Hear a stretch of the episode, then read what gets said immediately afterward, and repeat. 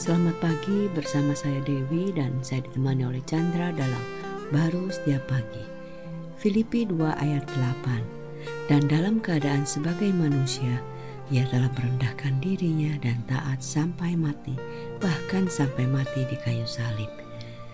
Ini bicara mengenai ketaatan ya. Semua orang juga pasti ingin taat, apalagi kalau kita bicara mengenai uh, seorang anak kepada orang tuanya.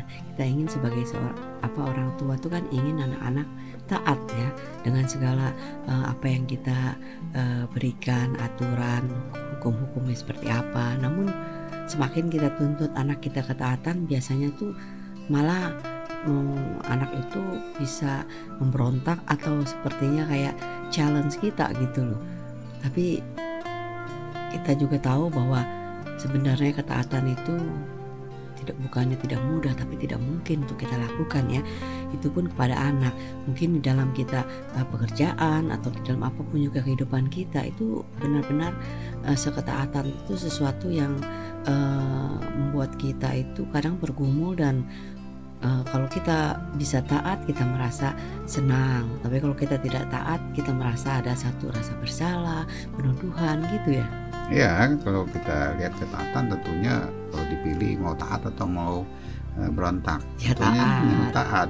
Maka itu ketaatan punya keindahannya, punya daya tariknya. Semua hmm. orang ingin usahakan untuk hidupnya taat dan juga dia ingin anaknya juga taat uh, selain dirinya. Tapi sebenarnya ya kita tahu bahwa manusia ini kan sudah terbatas ketaatan yang coba dia kejar ini sudah sangat melelahkan ya taat satu udah itu terbatas datang lagi tuntutan ketaatan yang, yang lebih besar lagi ya kan?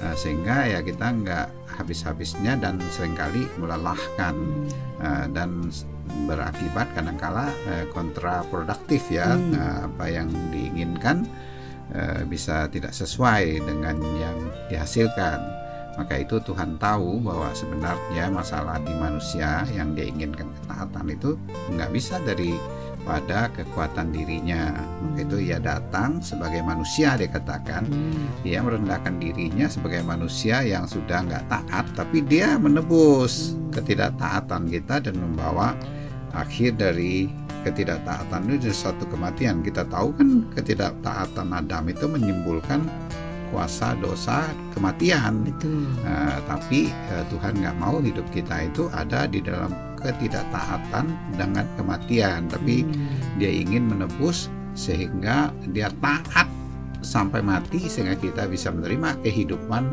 Dia yang di mana tentunya pasti taat. Hmm. Ya itu yang kita percaya kepada Dia, kita sudah ada di dalam kehidupan Dia yang sudah mengalahkan kematian dan ketidaktaatan. Hmm. Nah, walaupun dalam perjalanan kadang-kadang kita berpikir dari diri kita ada batasan-batasan yang seakan-akan uh, taat, kadang taat, kadang enggak, kadang taat, kadang enggak.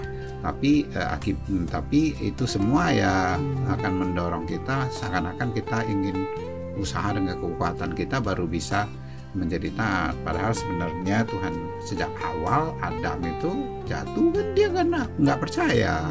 Nah, kita tinggal percaya kepada Kristus karyanya yang sudah selesai dan menebus ya, kehidupan ketidaktaatan kita menjadi kehidupan dia yang taat dalam hidup kita. Wow, jadi kita tinggal percaya dan itu akan uh, kita uh, alami ya yang namanya ketaatan Kristus. Bukannya kita mau taat seperti Kristus, tapi kita sudah menerima ketaatan Kristus. Amin. Amin.